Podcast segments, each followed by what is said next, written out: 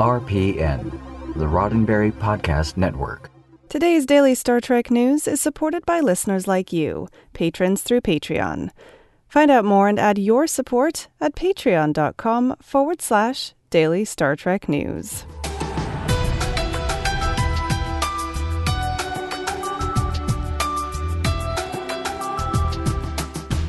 Hello and welcome to your daily Star Trek news from the Roddenberry Podcast Network.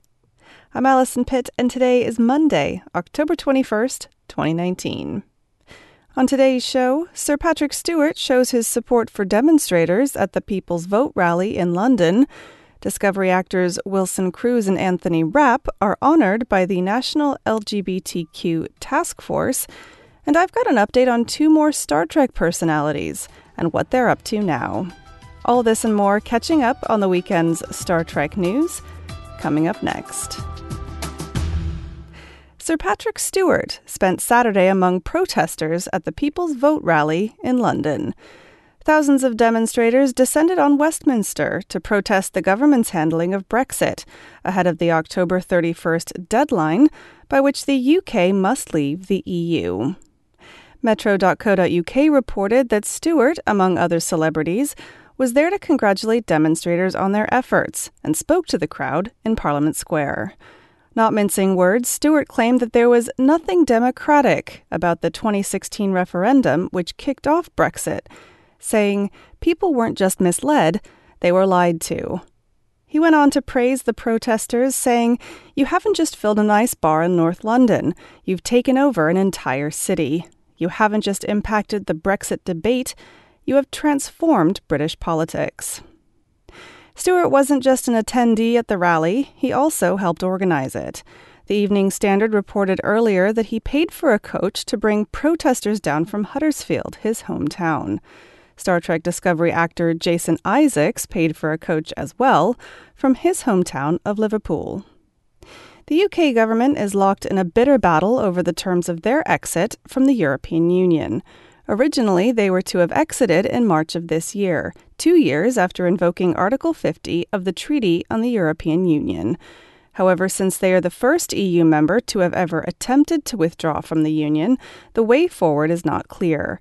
The official exit deadline has been extended twice and now sits at the 31st of October of this year. Star Trek Discovery stars Wilson Cruz and Anthony Rapp were honored over the weekend at a gala for the National LGBTQ Task Force. CBS 4 in Miami covered the story, in which Cruz and Rapp were recognized for their contribution to expanding the human rights of all those in the gay, lesbian, bisexual, transgender, and queer communities. At the event entitled 50 Years of Fierce, Rapp talked about Star Trek as a vehicle for social equality. He said Star Trek has always presented a vision of the future, where the things that have divided us as people over the centuries race, gender, sexual orientation, age, color, all of that none of that matters in Starfleet. It's solely about who you are as a human being and what you are inside that matters.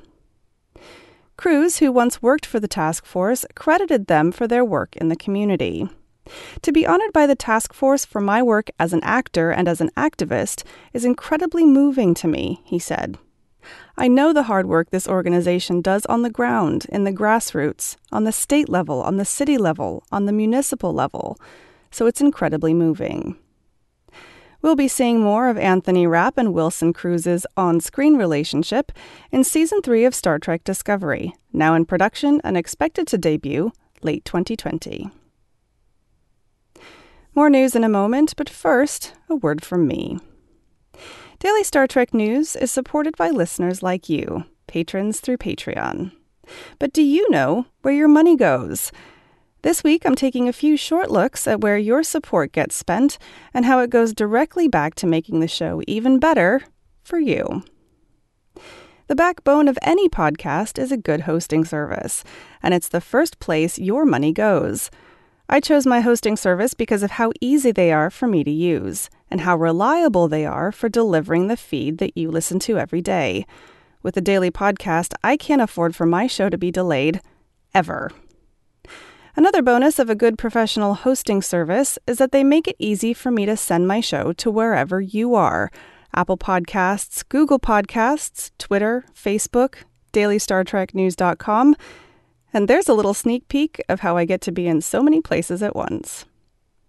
Now, when you sign up to support daily Star Trek news through Patreon, a portion of your contribution goes directly to keeping that hosting service up and running for me. So if that sounds like a good deal to you, then please head to patreon.com forward slash daily Star Trek news and sign up today. That's patreon.com forward slash daily Star Trek news. And a big thanks to you for supporting this show. And now, a couple of stories about Star Trek personalities and where they are now. Star Trek Beyond's Sulu, John Cho, is starring in the live action Netflix adaptation of the hit anime series Cowboy Bebop. But a recent onset injury has reportedly set the production back as much as nine months. Deadline reported that the hiatus is due to a knee injury that Cho sustained while filming in New Zealand. According to the piece, sources describe the injury as a freak accident that happened on the last take of a routine and well rehearsed scene almost two weeks ago.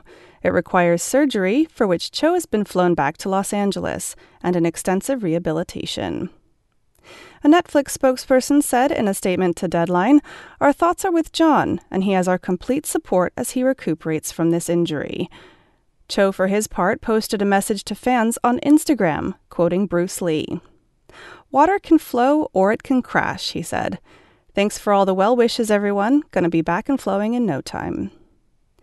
Cowboy Bebop was a critically acclaimed anime that ran for just 26 episodes in 1998 and 1999 and follows the adventure of a group of bounty hunters in space aboard their ship, Bebop. Cho plays the lead in the new series, Spike Spiegel. Deadline says that a new filming schedule will be set once the extent of Cho's injury is better understood. Star Trek often uses tales set in the future to address issues of today.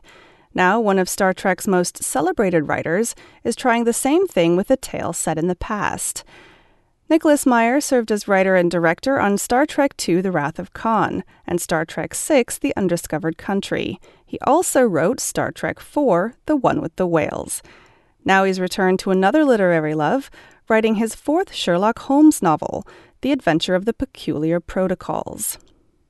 His first turn with the character in over a quarter century had Meyer wondering how he might address politics today.